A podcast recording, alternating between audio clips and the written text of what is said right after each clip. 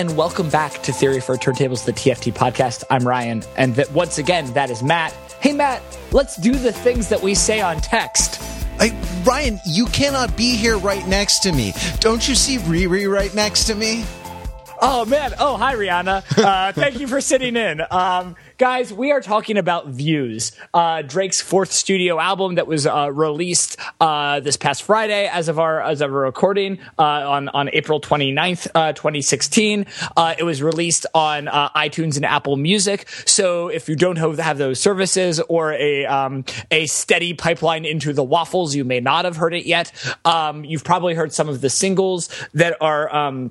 that have been released, that were pre-released. I believe Controlla and One Dance have made their way around. Hotline Bling, of course, the 20th song, kind of a bonus track, dominated the fall. And Pop Style has made it out. But definitely check out Views, previously known in pre-release form as Views from the Six. And Drake still has some great views from and of the Six, up atop his photoshopped perch on top of the CN Tower,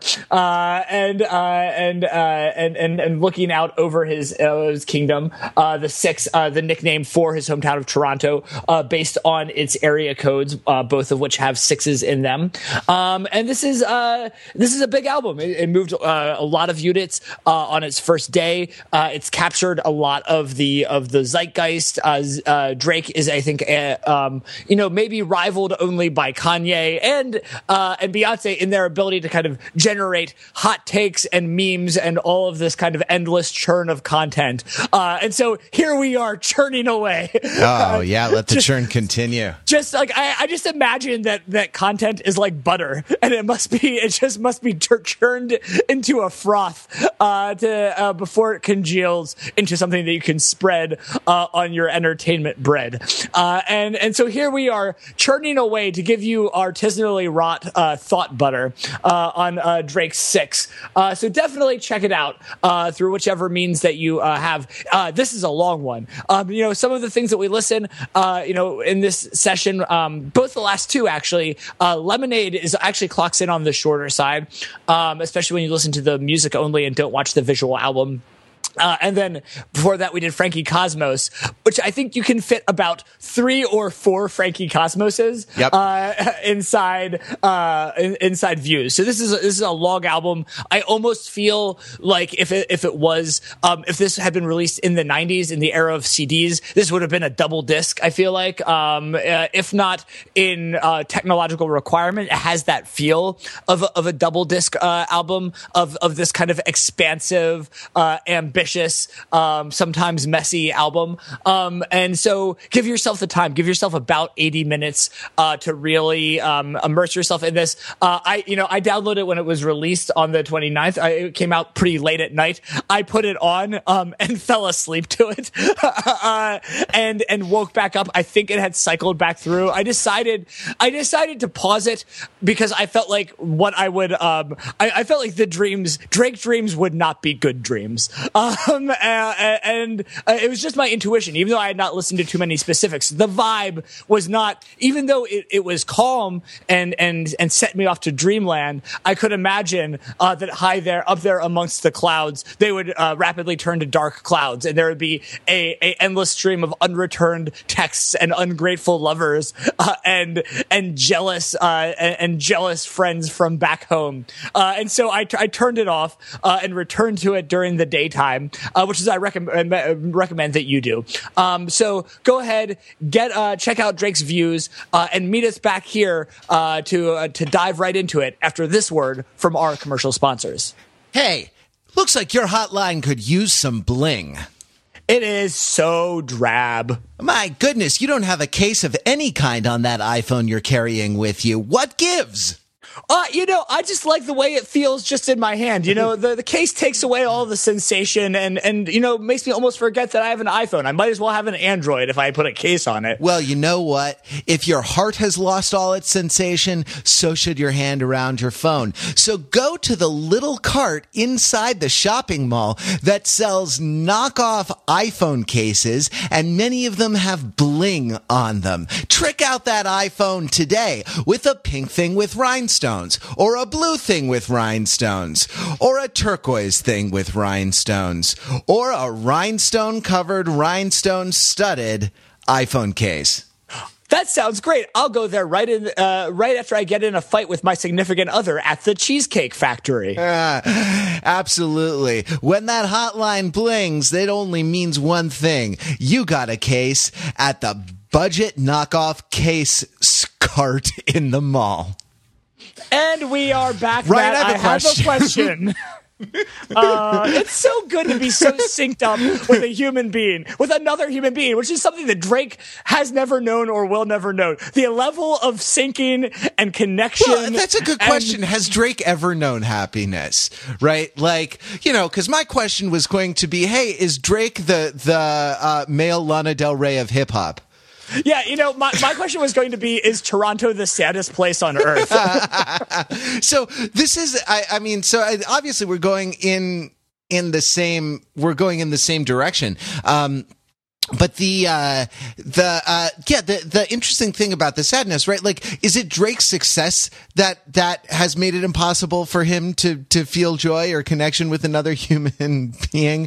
Or, was he always like this and the success just amplifies it? Because there's so much, vice versa, has his inability to make connections with another human being made him successful? Oh, that's an interesting chicken and egg. Yeah. I hadn't thought of it that way around, but I think that's a good, question, right? Because a lot of the and this is common to a lot of songs in this genre, but a lot of the like, hey, the women you meet after you're famous are insubstantial, kind of stuff that you hear. I mean, that trope, right? Like, I don't know. This is sort of often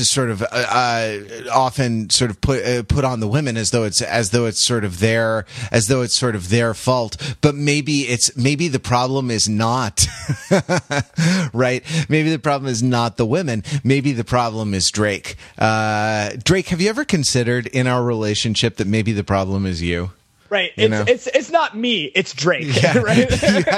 you have this album of 80 minutes of complaining about all manner of things. But yeah, maybe you were just not set out for it. But the ability, right? Like I wanted to develop this idea a little bit. The idea of the women you meet after you're famous are insubstantial is that they're going to treat you as a means, right? Like, let's bring some Immanuel Kant into it, right? Like, they're going to treat you as a means, not as an end. They're going to violate the categorical imperative, the sort of one moral law, which in one of its formulations is to treat people as an end, not as a means. And no, you know, they're going to treat you as a means, like whether it's just bottles and models or whether you're sleeping with your best friend's wife, right? Like they're just using you. And Drake indulges in a little bit, but I wonder if it wouldn't actually be more fair to a certain extent to kind of turn the tables and say, well, you know, you're sort of treating them as a means. I mean, of course, that's fair, and that's what actually, and maybe that is actually that kind of weird sociopathy, right? Like that kind of strange lack of empathy seems to be like, does that, you know, in another context, maybe Drake would be a fantastic CEO, you know, but in this context, Drake is a fantastic CEO, right? We don't need another, I think it's in another way to put it is that, in any context, Drake would be Draking, right? And he happens to be, cause he is in this, both in the album, and in the kind of extra album production process, he's in kind of CEO mode, right? That and that you see that with his, you know, his October's Very Own, which he is what he shouts out, which is his clothing line and kind of the overall brand. And you know, it is a subsidiary. You know, he's still linked to other players in the industry, and you know, has ties to Lil Wayne, who was kind of an early sponsor, and through Lil Wayne to to Cash Money Records and Birdman. So there's like a long chain, but that this is a large and kind of like substantial subsidiary that could be spun off at some point, right? This is kind of standalone, and so that he is both a CEO and there's in a sense in which he is, you know, especially in this year. Over the last year, he's been really touted the Six. Has been really kind of, you know, has returned to Toronto kind of in terms of his focus. And it came up the most. I guess he's trumping a little bit, right? He's making Toronto great again. That's interesting, right? Like he's the purpose of climbing on top of that tower is to see where to build the wall. I mean, that's an interesting question of whether there's a desire to build a wall, or what are the ways in which Toronto should be made great again? Because I think that is absolutely there. I mean, so in order for it to be made great again, he had to return, right? He kind of both sonically and in the trajectory of his career, he kind of engaged with American hip hop, and where American hip hop was when he started coming up and kind of coming into the mainstream attention in 2009 was very firmly rooted in the South, and so sounds from Houston, sounds from Atlanta, sounds from New Orleans were kind of all there very early on in his career, and as were the kind of labels and relationships and guest stars.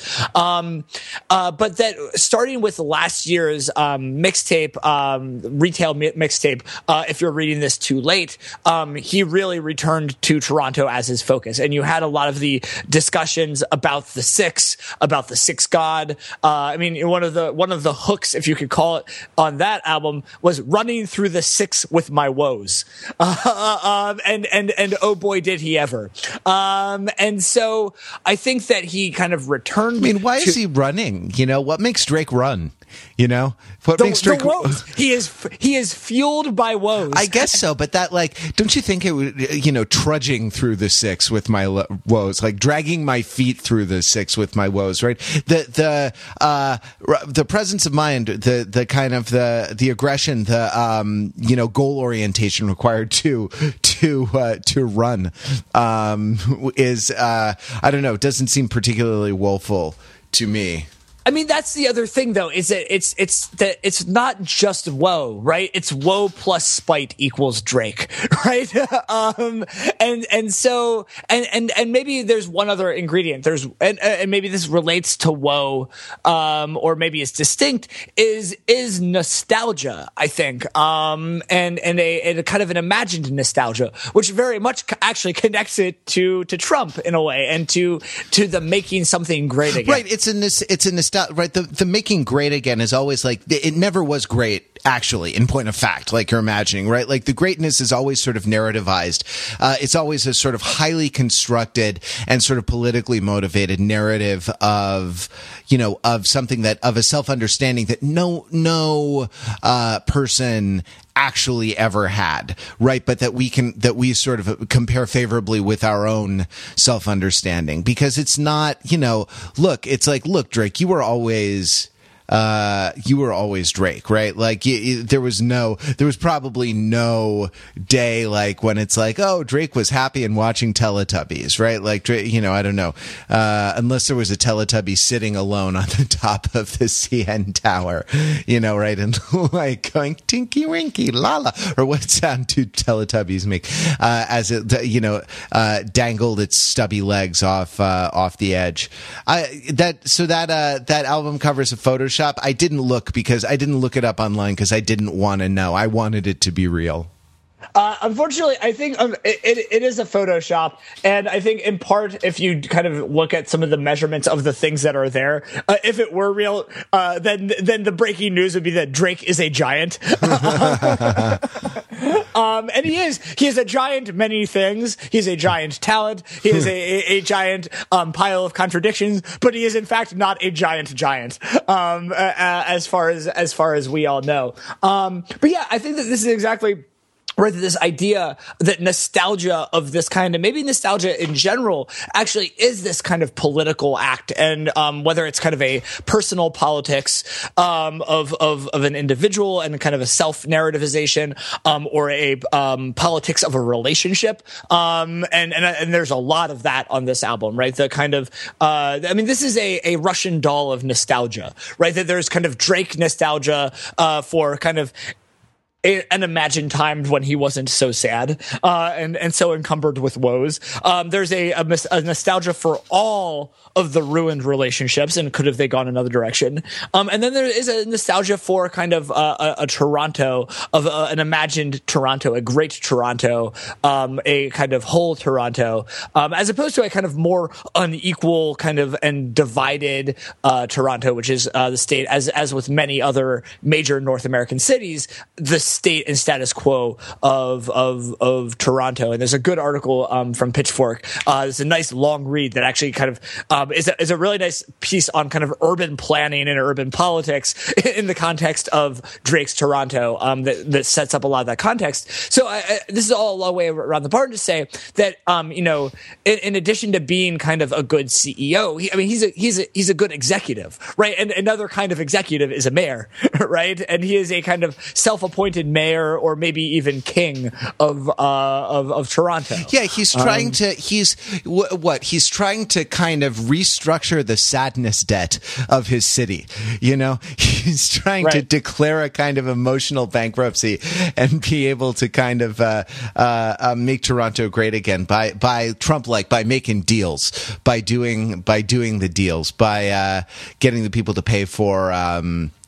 Getting people to pay for their own wall. So sonically, it's also interesting, right? Like he's young, right? Like he's not quite 30 yet. He's just shy of 30, or maybe he just turned 30. I think he's 29. He's 30. Yeah. He's 30 in October. Oh, there you go. Yeah, exactly. Yeah. He is October's Very Own. Oh man.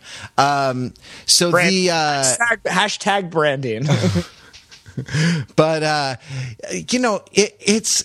The sound, right, is remarkably accomplished, like really restrained. And, you know, he works with producers and there's some really good ones on this, but like, man, this is really good music. You know, we talked about Life of Pablo a couple weeks ago, and you know, which I bring up mostly just because it's another kind of hip hop release recently. And what's the other one of this stature again, right? Like in terms of the trifecta, quarter, exactly. Like Life of Pablo, Lemonade, and this are kind of dominating the pop and kind of hip hop and R&B landscape right now. I mean, these are all towering releases. But yeah, go ahead. Yeah, and I think that's right. Yeah, so you sort of compare this. It's funny. I'm not quite sure. I'd have to think a little harder about Lemonade, but compare this with Life of Pablo, and a little bit like Kanye West is more experimental, right? To a certain extent, more audacious, but to me has the character of a young child tugging at your pants, asking you to play with him all the time. Like, hey, can you look at me? Can you look at me now? Can you look at me? Like, and Drake is happy to Drake without, without kind of being as solicitous of your good opinion, you know, without insisting that you like him or that you feel something at all. And to me, like the relatively restrained sonic palette of this versus the more frenetic and yes, interesting, fertile, generative, experimental. Like it's not. I'm not. Slagging off in this particular by describing it as this, but you have to admit that there is a busier and sort of more insistent sonic palette on Life of Pablo, and I just, to me, it's a kind of maturity and a kind of steadiness, like kind of steady hand on the wheel. Good, again, kind of good CEO right behavior, you know. Well, not, and then yeah. I think that there is a, you know, that I, in terms of thinking of good CEO behavior, I think it's actually impossible to talk of this album and Drake, this kind of sonics of Drake, without talking about his kind of main producing partner, Noah Shabib. His nickname is 40, and so they've kind of been they've worked together very closely throughout Drake's career, and kind of the proportion of Drake's songs produced by 40 vary from album to album, and this is one of the heaviest, if not the heaviest, and so this is kind of, and I mean, a lot of Drake's biggest hits were produced by 40, but this is and I think that this is really important, right? So that 40 is kind of the he's the chief the CBO, right? He's the chief beats officer for Drake Incorporated, and it's interesting, right? He's also a young guy. I mean, he's about a year younger than me. He's 33. And so, but he's also, it's interesting, a little older than Drake. And I think that, you know, the difference, I'll tell you, you know, as being someone who's about to turn 34, the difference between 33, 34, and 29 is non-trivial. And so I think that kind of like a great colossus with one leg on each side of 30, they, you know, that this duo is kind of is steadied, right? And I think that he's older. Yeah. I mean, he's like, I think these relationships are a lot more important the younger you are, and he's like just graduated from high school when Drake gets into high school. Older, right? And that's a good, I don't know, that, yeah, like that is a good dynamic, right? It's slightly, it still can partake in the craziness, but is slightly steadier, right? Like slightly calmer, I guess. Well, amazingly, and I actually hadn't known this, but he was also a child actor, right? They were both child actors. And you know, he hadn't, he wasn't on Degrassi, but he was definitely in a few, you know, I think he was like on Goosebumps, did a little bit of other TV, some small movie roles. So there was like a shared background there. Oh, he was in the Virgin Suicides. I'm looking at the Wikipedia page now. That's very interesting. Right, isn't it? And I think that, yeah, so I think I agree that kind of older brother kind of relationship is absolutely important, especially kind of early on. And I think that there's another piece here in terms of thinking about some of the role of nostalgia as a theme here, as or one of these kinds of pillars of what kind of makes Drake, is that sonically this album especially, I feel, has this there's a lot of 90s nostalgia here, in both kind of specific ways and in more general ways. And so some of the really specific ones is the song You With Me, the third song, that was produced by 40, and I believe also has a writing credit from Kanye. And this is the one that has the DMX sample at the beginning, and then also on the hook is borrows from a DMX song from the 90s. And then there's a later song that I need to track down, but there's a later song that samples Mary J. Blige. And that there's these kinds of sounds. And there's another song on the album is written or co-written and produced by a songwriter who did a lot of production work with SWV in the 90s. Right, so that there is a DNA of kind of 90s. Because also the DMX song that is sampled, if memory serves correctly, is one of the more chill and romantic DMX songs. Yeah. And that is a fitting ethos for this album, right? Because it has equal parts on, you know, when Drake raps, he raps. He raps aggressively, right, and with quite a lot of kind of, in a very kind of confrontational style, has a lot of kind of rhythmic urgency. But that when he sings in a, like, his auto-tune crooning is quite different from Kanye's on Life of Pablo. I mean, it's more similar to Kanye's on 808 and Heartbreaks, whereas I think when Kanye breaks out the auto-tune, it's a lot more of this kind of robot wailing, right, And so I think that there are these kind of pieces of kind of R&B and kind of R&B hip hop crossover that are indebted to the 90s that are there. And in general, it's kind of like, I don't know, like listening to 90s MTV while high with a blanket over your head, and through the sound of your own sobs is what a lot of the kind of core aesthetic of Views is, right? So it's Views.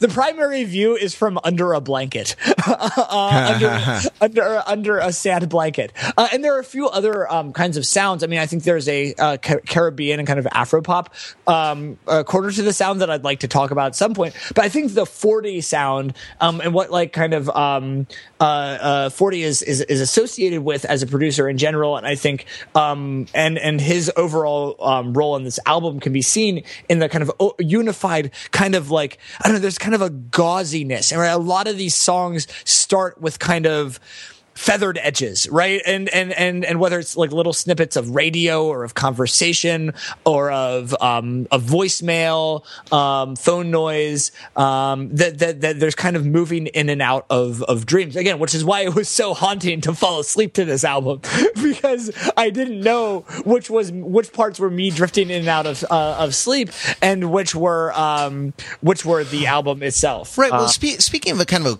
a quality of dreaminess, of sort of gauziness, and also quality of kind of menace, though a muted menace in this case. Like, do you feel like there's are affinities here with fellow Canadian The Weeknd? Oh yeah, absolutely. And right, it's a slightly okay. So I want to draw a continuum of weekendness, right? And on one end is The Weeknd, which is the apotheosis of weekendness. On the other end is the tamest and most domesticated version of weekendness, and that's Zayn. Zayn. Yep. Yes. Samesies. Yeah, we were thinking about doing. I mean, background in case you're interested. We were thinking about doing it. So Ryan and I both gave it a couple spins. And I wrote, Ryan was like, this is like The Weeknd that you can take home to your mother, you know, and, or like The Weeknd for tweens or something. And just didn't have any of the, cocaine-filled fuel. Well, sex. Yeah, I mean, look, I still think, I mean, you sort of dinged me for being prudish on that show, but I think all that Weeknd stuff is very, very interesting because of the explicitness of the kind of the antisocial behavior, you know, and that's the tame Weeknd album. We did the toned down, sold right. out Weeknd album. Well, then because you have like two. I mean, you know, The Weeknd is not a safe space, right?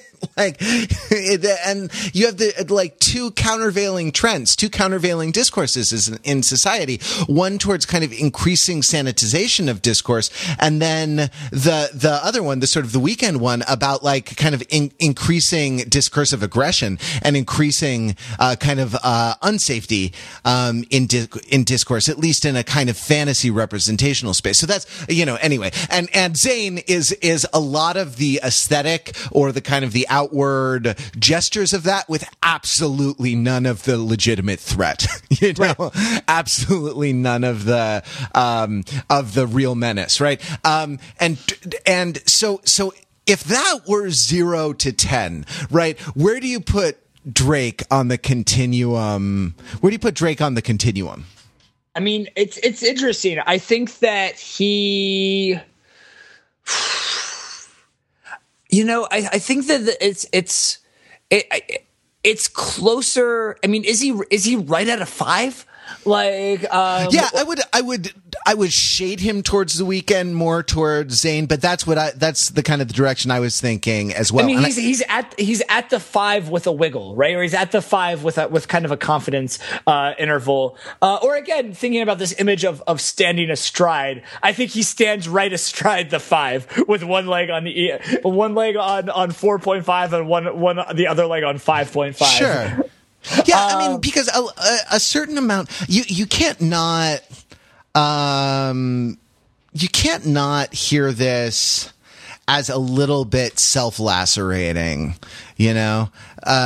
Mm-hmm. Right. Mm-hmm. Even though it's all very outward directed, it's all very like, or there's like, there are two, again, there's sort of two countervailing trends. One is outward directed and it's very snide and it's very critical, of a lot of people for a lot of various reasons. Right. Like, and there's always like, there have always been sucker MCs and they've always been a great target of the kind of the legit sort of real, original, I guess original is probably the word, you want, MCs or we would say authoritative or influential right. in sociological terms, right? But then there is this, like, I think, and in the nostalgia, in the introspection, in the self-examination, there is also a kind of self-lacerating trend in it. Even in just kind of continuing to subject the persona, continuing to subject himself, because how much of it, who knows? Right. You know? Drake subjects Drake to a level of scrutiny he probably doesn't deserve. Right. I mean, Drake subjects Drake to a level of Drake he probably doesn't deserve. You know, but that, like, you know, and Drake there being a metonymy for, you know, for what we're talking about, the woes, right? Like a Greek tragedy level of woe, right? Like, oh, whoa, oh, whoa, oh, whoa, whoa, whoa, whoa, whoa, whoa, whoa. And that's, you know, I mean, that, and so that to me redeems it, not redeems it, not that it needs being, not that The Weeknd needs redeeming. I find it very interesting and very, you know,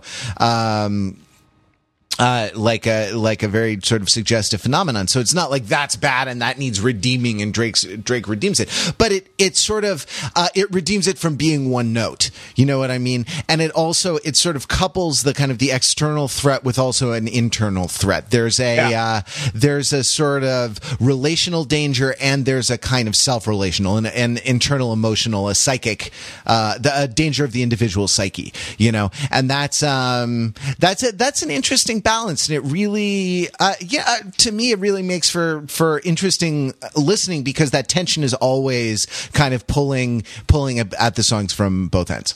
I mean, it strikes me that one of these major differences, right, that kind of pushes Drake like further towards the middle here, but may keep him reasonably close to The Weeknd, is that The Weeknd wants to get other people high, and himself high, but like primarily wants to get other people high, right? Famously, on a song on The Weeknd's first mixtape was called "High for This," with the refrain being "You're going to want to be high for this," right? And Drake just wants to get himself high, primarily. And if you get high, also, fine. But again, and he succeeded. He got as high as he could get on the top of the CN Tower. Right?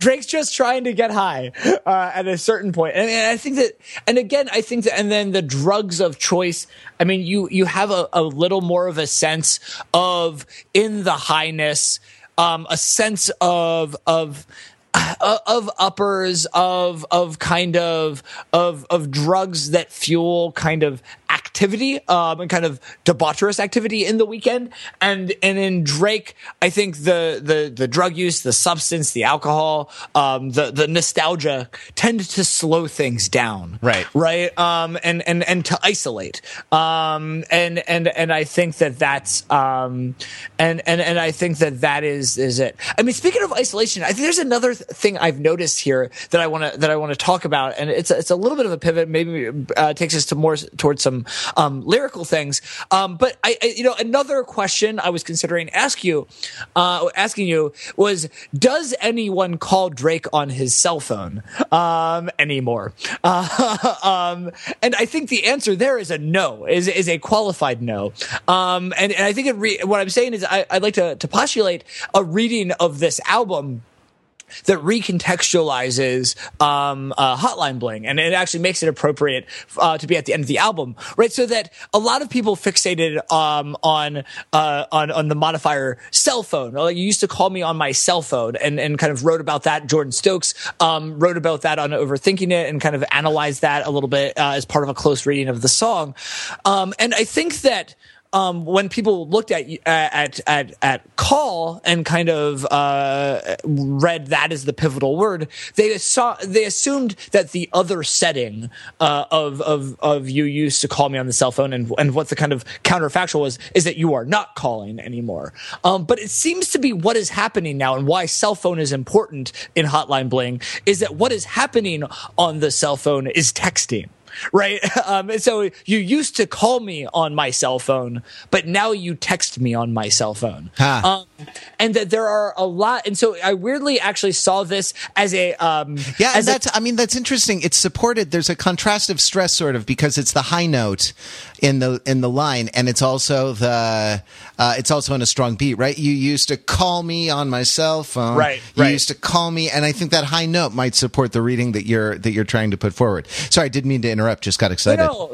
I think that, and it's there on You With Me, the one that samples the one that samples DMX, is that there's a lot of kind of text talk there, and so I mean, it's right there in the very beginning. He says, on some DMX shit, I group DM my exes. Right, so I send a group direct message or a text to my exes.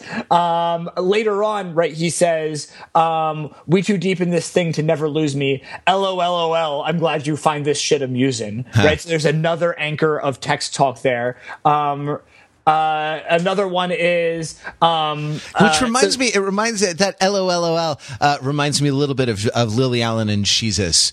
I just can't hear, like, without hearing Lily Allen singing LOL, like ha ha.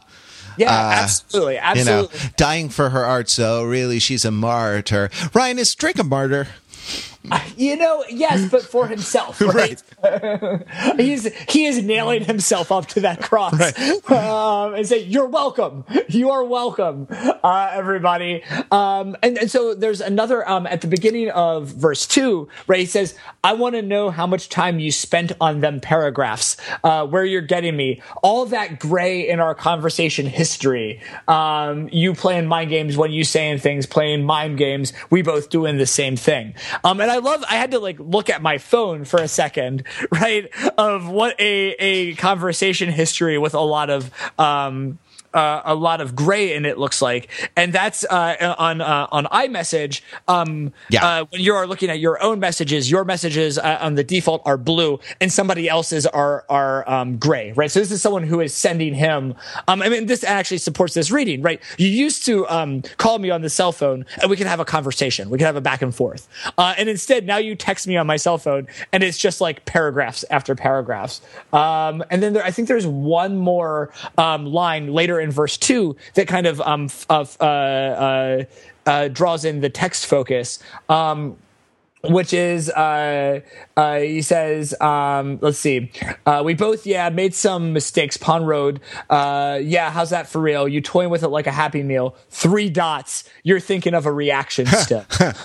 Right, and so and I think that and this song is the heaviest on this, but it's there on other songs. I mean, the line I quoted from, I think it was from Faithful, says, you know, let's do things that we text about, and let's do the things that we text about.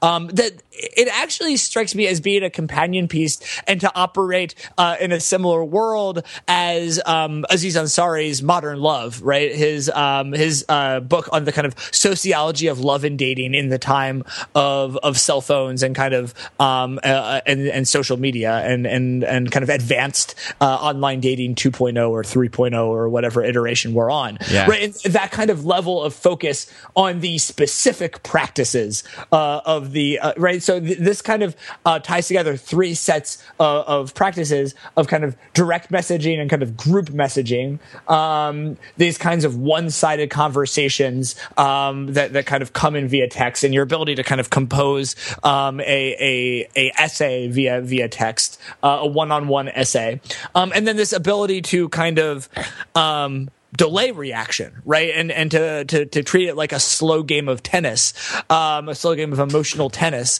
and that the other person can see that you are deciding how to volley, right? That the three dots being the kind of marker that iMessage used to shows that someone else is texting back. Yeah, it sort of turns it into a turn-based game, right? Rather than being what, like calling on the cell phone would be a kind of simultaneous move type game. Right, exactly. So, one thing that does is to kind of render the interaction transactional, right, in a certain way, because of the quality of kind of tennis volley that you're talking about.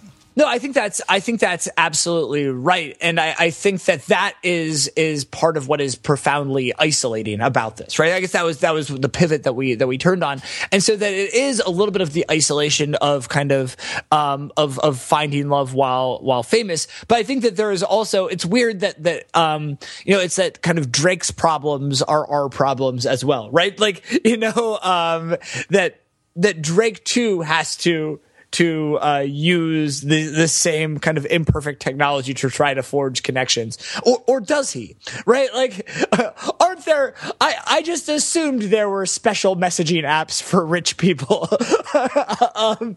that allowed you to make really honest and kind of trustworthy connections and broker face-to-face interaction. Like, I thought there was just old networking, and yet maybe this is a thing about Drake of, you know, growing up, right? So being a little bit younger, I was kind of being probably a teen in the era of early cell phone, right? I mean, this goes back to this is another reading of "You Used to Call Me" on the cell phone, right? Like we used to be young, and our love lives were simpler back then. Yeah, exactly. We used to call on cell phones as we kind of ran around Toronto, and you know, we went to malls, we met each other, we exchanged numbers, we talked, and that's what Drake knows, right? And that Drake has a nostalgia for that. Like, Drake has a nostalgia for meeting girls at the mall, or at a bar or at a club, and exchanging numbers and talking on the phone and kind of courting in that way. And so that is. And it's because of that nostalgia or the comfort with that or a romanticization of that way of meeting people, that the fame and the change in technology coincide to make this so disappointing for him, right? And I think the other song that really hammers this home and kind of this reading of the nostalgia for a kind of more suburban and middle class lifestyle is "Child's Play," right? And so that's the one, and I referenced that in our ad, right? That this is, and this line may not have jumped out in your listen, but the first verse is that he says, "Why you gotta fight with me at Cheesecake? You know I love to go there." Right? So I just want to break this down a little more, right? That this is Drake saying to his girlfriend, to his lover, "Why are we fighting at the Cheesecake Factory restaurant?" Uh-huh. Drake is not only, like, you know, if Drake went to a Cheesecake Factory, Diane. Right.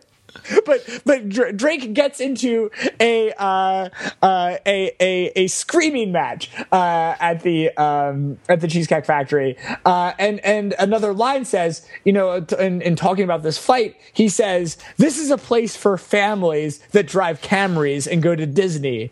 They don't need to know all of our business." And I actually love the kind of the rhythm of that line, right? This is a place for families that drive Camrys and go to Disney. They don't need to know all of our business. Uh-huh. And then "You're wild and you're super childish. You go to CVS for Kotex." I mean, man, he's working in a lot of product placements into this song. I'll tell you what, this is the product placement Drake song. Yeah. It's interesting because he does he name checks, what was it? The London, right? In "You With Me," in the last verse, he's talking about, and the geniuses on Genius speculate that it's speculate that he's talking about being with Rihanna. Oh, interesting. Verse 3 is, remember you was living at the London for a month, and it's a like a super luxury hotel in New York City. Right. So there's again this kind of like bimodal Drake situation, you know, where it's like on the one hand, you know, he is sort of, and he's enough of an expert at kind of traversing these spaces that it's about sneaking up to Rihanna's room, or sneaking up to a girl's room. Only the geniuses know why they say it's Rihanna. Sneaking up to a girl's room. Remember you was living at the London for a month. Service elevator up to 4201. We was still a secret, couldn't come into the front. Girl, I had your back when all you used to do was front. And that, like, he's enough of an expert at kind of traversing these spaces, right? If you think of, if you think of the kind of the notional Toronto or the kind of the notional city carved up into, sort of middle class and then wealthy spaces, right? Like, yeah. Drake is equally at home in both, and but has to kind of sneak around in the London. He takes the service elevator up to the girls' room, but when he's at Cheesecake, he's full. When he's at Cheesecake, he's really enjoying himself. That's what he actually likes. That's the most authentic Drake can be. Right? When he goes there, would you say that it would be a cheese Drake factory? And the funny thing is that level of corniness is totally at home on a Drake album, right? That there are a lot of like dad joke level lines on this album. I'm trying to think of what are some of the other real, like, there's some real groaners. Sure. Well, I mean, while you're thinking about that, like, to me, there was a sort of a passage of like Faithful, Still Here, and Controlla that was maybe it's just because of the way that that today, as I was listening to it, those are the three that I got on my walk home for lunch. But no, it's not. It's the it's the sample that begins Faithful that really made me perk up, right? Like I think it's Amber Rose, and it's like I'm high maintenance a little bit, but not in a negative way. I just like extremely expensive things, right? And this it sort of made me think of Kanye and the relationship to luxury. We talked about Kanye not just as a consumer of luxury goods, but as actually kind of living inside the economics of a luxury brand, and Drake as well in the economics of a lifestyle brand, we should say, though it's not, Drake's not doing fashion shows at Madison Square Garden, right? But so it might be a little more accessible. But like thinking about the relationship to luxury and liking expensive things, It's almost like they're good because they're expensive, or at least, I mean, this sample at the beginning is like it's a bit of a straw man, right? Like, bitches be shopping and all that. The whole problem, of a materialism that is completely undiscerning. And, of course it's a woman who's made the kind of the voice of this, oh, I just like expensive things. But this kind of plays into the sort of the dichotomy between the Cheesecake Factory and the London, hotel, that we were talking about, right? This is the sort of thing. And then like in Still Here, which is the one, I think it has the line that's do your favorite rapper like my son, though. Nothing mutual about my funds, though. And it's a kind of, it's a celebration of sort of Drake's, business success and kind of reveling in it without taking a whole lot of joy, in it. But there's almost like in the melody of it, da da da da ba da da da da da da da da da da da na na na na na. There's a kind of like schoolyard. There's a kind of like schoolyard kind of poking at people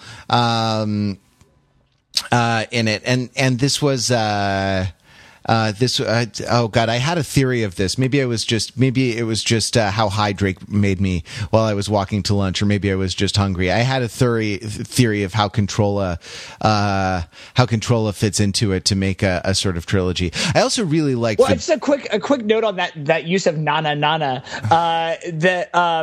Actually, it's funny that sonic sound is one that I remember being called out by Chilly Gonzalez on one of his pop music master classes in talking about, I believe, is on talking about "Shake It Off."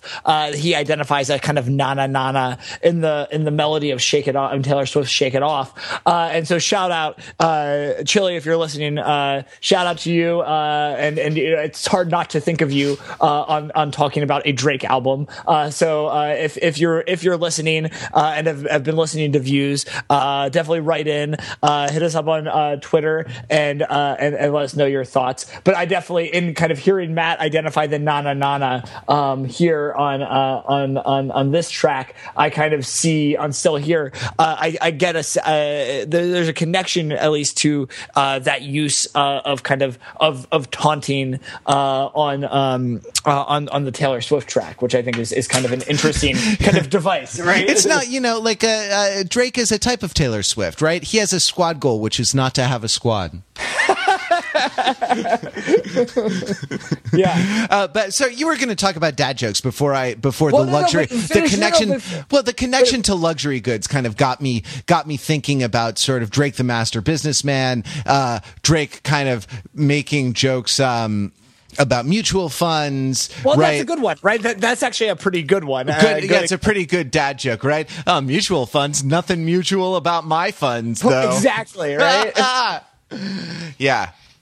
Well, and you had a third kind of. Controlla was a trilogy there. I mean, what in Controlla jumped out at you? Now that I look back at it, unfortunately, I didn't take notes on my stroll. I didn't take notes on my stroll home, so I was. But I kind of heard it as a third movement, and the sort of these three songs kind of ran together a little bit in my hearing. I really liked the beats also. There was a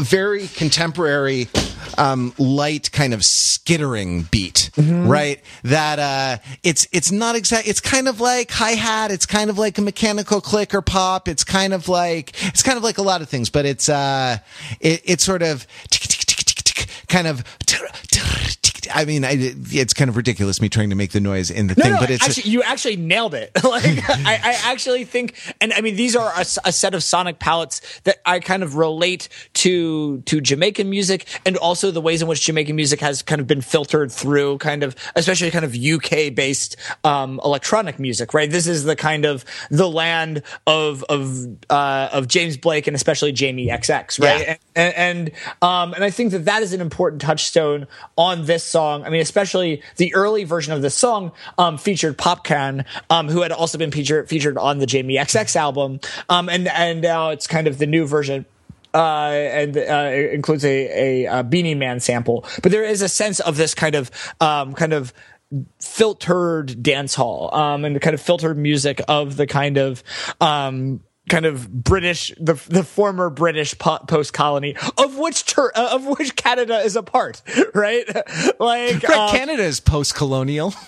Right, and it went away, right? I mean, right, they're still kind of they're kind of not even fully post-colonial, right? There's still a close relationship, right? They are less post-colonial than many, and so that is there in a lot of the sound of this, and obviously Toronto also is home to a diverse and multicultural city, and is home to many communities from the West Indies, from Africa, And so you hear that in Controlla. Yeah, it's fun. I mean, right? Like, well, that's... I was just saying, in Pop Style, or not? Sorry, Pop Style.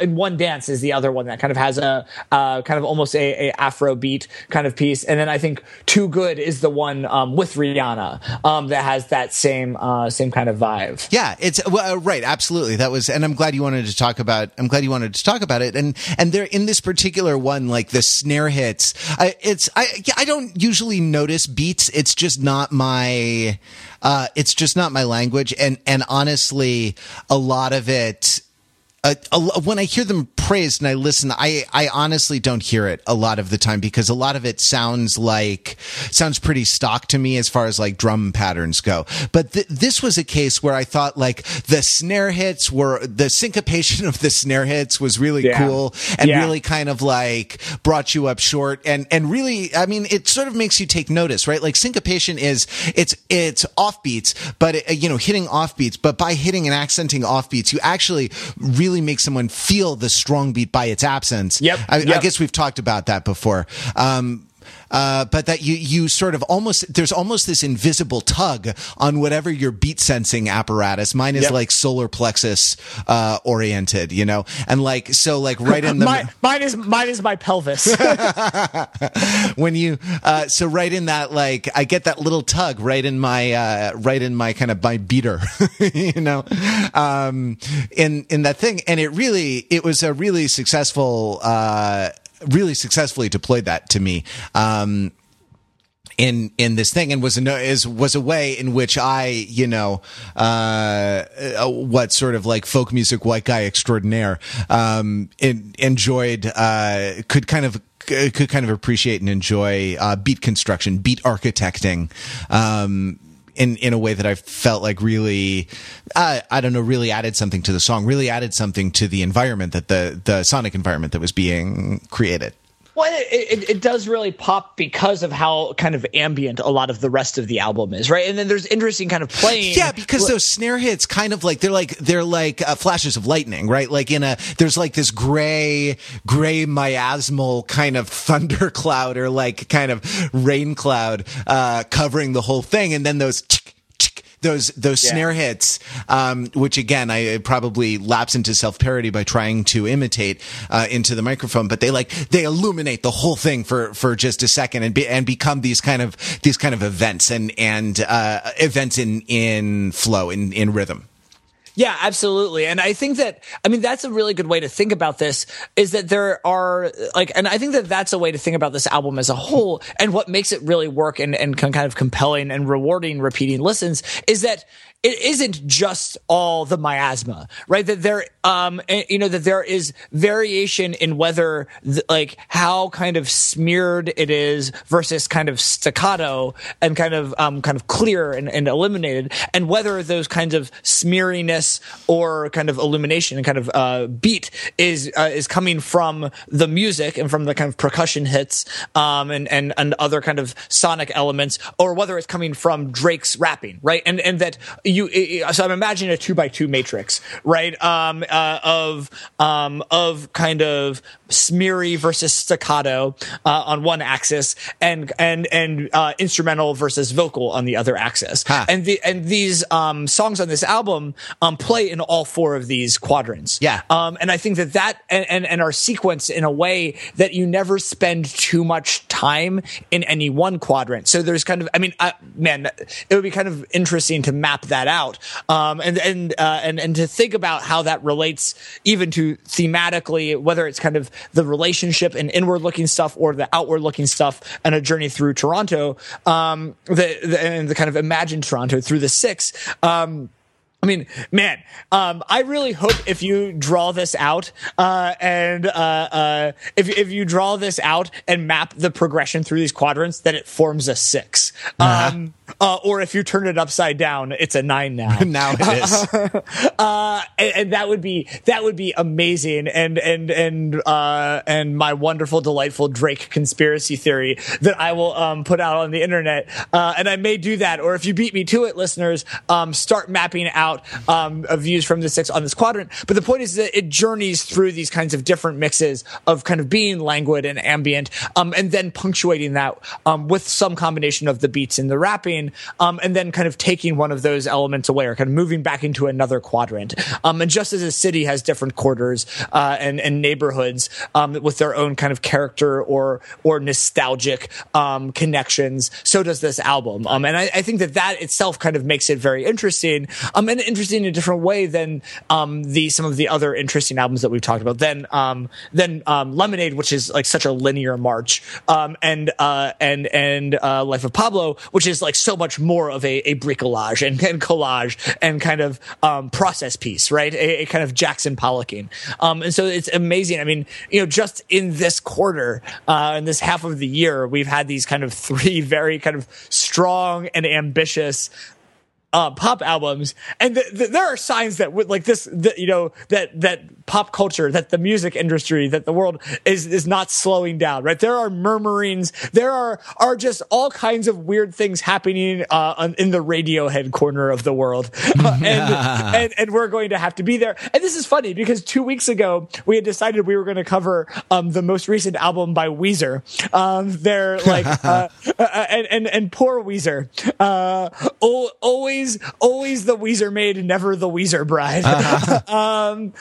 And it's almost something that Rivers Cuomo might write a song about. But I think we, it's a win-win if the string of urgently important and exciting albums never stops, then we are in a historic moment, right? and we are here to mark that moment. If it does stop, we have a surprisingly good Weezer album to talk about. And so that's a as our side, like Weezer is our side piece. Weezer is our side piece, and we could do a lot. Again, probably something else that Rivers Cuomo might write a song about. I mean, I'd love to talk about Rivers Cuomo side by side with Drake and Frankie Cosmos. That's a trifecta of joy that I'd love to consider. So, I mean, point is, there's a lot going on Views, on all of the albums that we've been talking about over the coming months. And you might be coming to them slowly because of the way that the release schedule and release vectors are so fragmented that things, drop on one specific platform on one day and they may come out later. There may be various kinds of waffle channels, but find your way to these albums, find your way to these songs, because if you're still listening, you're obviously at the very least engaged with me and Matt, and find whatever we talk about for an hour to be engaging, and for that we thank you. But there is just something very interesting going on in pop music right now, and it's an outgrowth of where we were when we started this project 3 years ago. This kind of album oriented discussion of Indian pop music, but I think it's morphing in interesting ways. So even if you don't think that you like pop music, or you don't like Drake, you don't like Beyonce, you don't like Kanye, which are all things that I've heard, not always from the same people, but from different people. Try these things. Get your hands on these, regardless of when you're listening to this, because this conversation is going to continue and it's going to keep accumulating. So definitely, if you're all caught up, leave your thoughts. In this way, it's like a seminar, right? That you don't necessarily have to do all of the reading every week, but you definitely are going to have to prepare for the final at some point.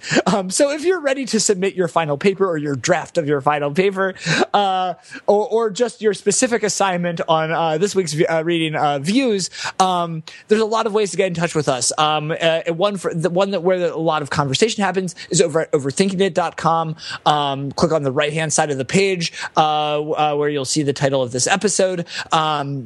And there will be show notes with some resources, links to purchase the album, to affiliate links, to the lyrics, and some other secondary sources, and then a chance for listeners and us to kind of engage in continued discussion on this album.